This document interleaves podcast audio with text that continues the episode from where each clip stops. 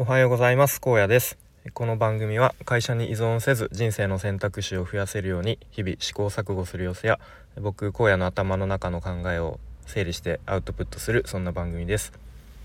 と結構話したいことがいろいろとあってあの、ちょっと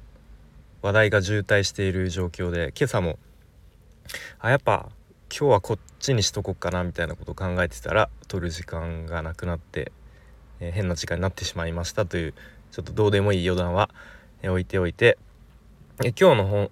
本題のテーマはですね退屈を乗り切る力みたいな、えちょっとうまく言語化できるか怪しいですがそんなテーマで話していきたいと思います。え本題の前に一つお知らせです。えー、ココナラの方で一つサービスを出品しています。でそのサービス内容は、えー、Twitter のヘッダーを作りますというものです。で Twitter のアイコンの後ろにある横長の部分ですね。はい、でこの部分を、えー、作ります制作しますというものになってますので、まあ、もし Twitter のヘッダーそろそろ変えたいなとか思っている方は、えー、よかったら覗いてみてください。まあ、Twitter に限らず Facebook のヘッダーでもまあ全然同じように作れるので、まあ、ちょっとここならの方では Twitter しかまだ出してないんですが、ま、もし Facebook とかもちょっとご興味があればあのレターなり Twitter の DM なりでご相談いただければと思い思います。とりあえずここならの方は URL を概要欄に貼っておきますのでよかったら覗いてみてください。よろしくお願いします。ということで本題ですね。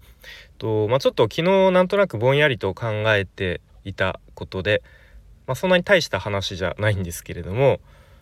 まあ、すごくざっくりと言うと、まあ、なんか物事をある程度身につけるためには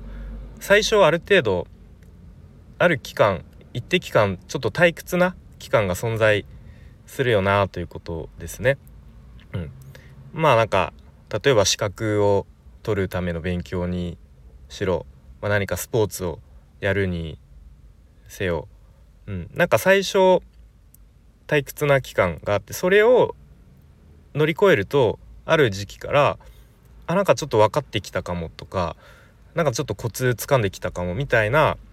感じに思えてでどんどん楽しくなっていくっていうのは結構あるんじゃないかなと思いました。はい、なのでその最初の退屈な期間を乗り越える力ちょっとそこを、まあ、我慢してというか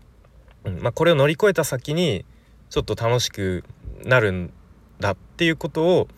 うん、ちょっと先を見据え見据えて頑張る力みたいのって大事なんじゃないかなと思いましたね。うん、なので結構学生時代のなんか受験勉強とかいわゆる、うん、なんかよくこう詰め込み日本は詰め込み型だから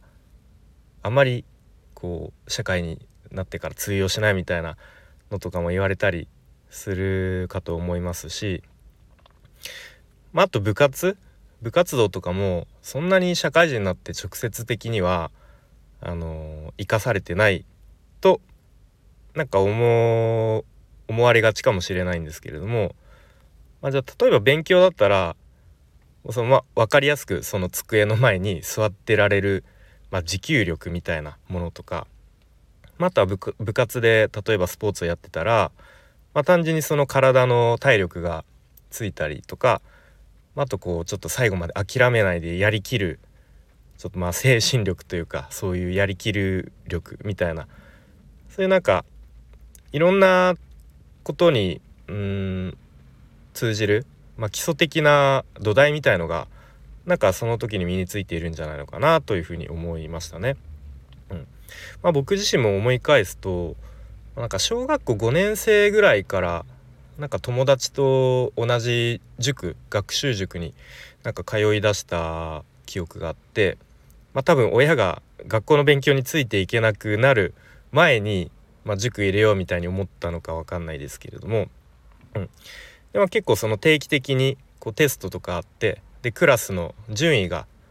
まあなんか廊下的なところに張り出されるんですよね。で確か最初はなんか1 5 6人のクラスだったですかね。ちょっとはっきり覚えてないですが、まあ、大体8番目とか9番目とかまあ、真ん中よりちょっと下ぐらい、うん、だったんですけどなんかある時にポッと急になんか3位ぐらいになったのを覚えていてですごく嬉しかったんですよね。あなんか一気に3位になれたみたいな。うん、で、まあ、全然自分ではそんななんか1番になってやろうみたいなことは思ってなかったんですけどやっぱりその3番目3位になったことでうんなんか嬉しかったしこうすごくやる気も湧いてきたしなんかその辺から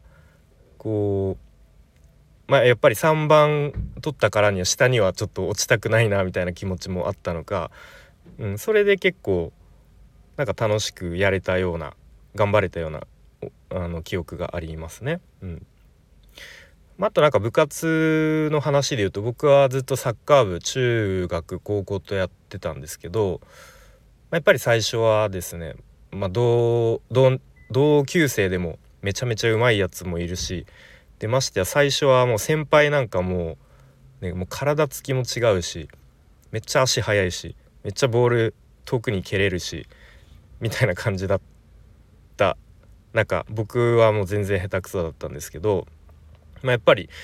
まあ、どなんかどうやったらうまく蹴れんのかなみたいな感じ。まあ自分なりにこういろいろと試行錯誤して、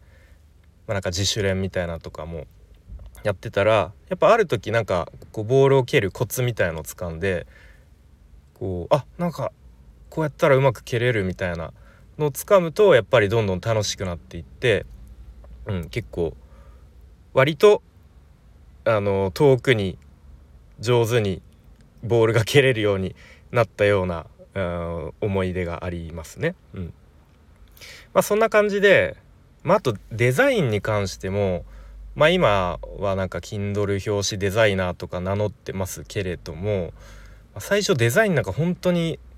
全然分かんなくてで自分でデザイン作ろうと思ってもどっから手つけていいか分かんないみたいな。で試しに自分が作ったデザイン見てもめっちゃダサいなーみたいな。でもどこがダサいのかよく言語化もできない。なんかダサいみたいな。感じでこれはデザインとか向いてないなと思ったんですけどやっぱり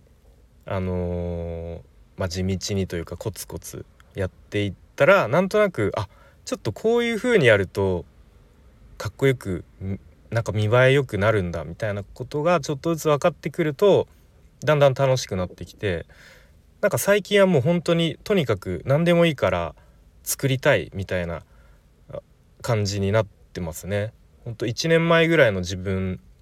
だったらちょっと想像もできないぐらいあのなんかいろいろとにかく何かこう自分なりに情報をまとめて分かりやすく伝えるためにデザインを作りたいみたいなそういうもうただただ楽しいからやりたいっていうモードになってるかなと思っています。はい、ということで、まあ、ちょっと話をまとめると、まあ、ななんか何事も最初はあんまりちょっと面白くなくてちょっと退屈だなとかつまんないなと思う時期をまあなんとか乗り切るとだんだん楽しくなってきたり分かるようになったりちょっとちっちゃなあの結果成果が出てまあ、それによってさらにモチベーションが上がって、まあ、どんどん楽しいからやる。でさらに上達するっていう良いループになっていくと思うので、うん、その最初の退屈な時期を乗り切る力。そのためにはやっぱり基礎的な、まあ、持久力というかちょっとそこを耐える力みたいのが必要になってきたりとすると思うので何ですかね。まあ、例えばその学校の勉強自体はあんまり役に立たないかもしれないですけどその机の前に座ってる力座ってら長い間座ってられる力とかあとはスポーツをやって、まあ、基礎的な体力とか、まあ、その最後まであの走りきる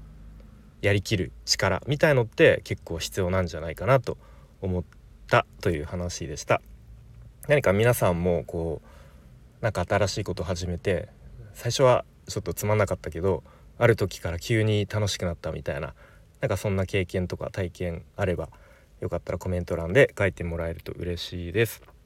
はいまあ、もし特にコメントはなくてもいいねだけ押してもらえるとすごく励みになるのでよかったら押してみてください。はい。ということで今日も最後までお聴きいただきありがとうございました。荒野でした。バイバーイ。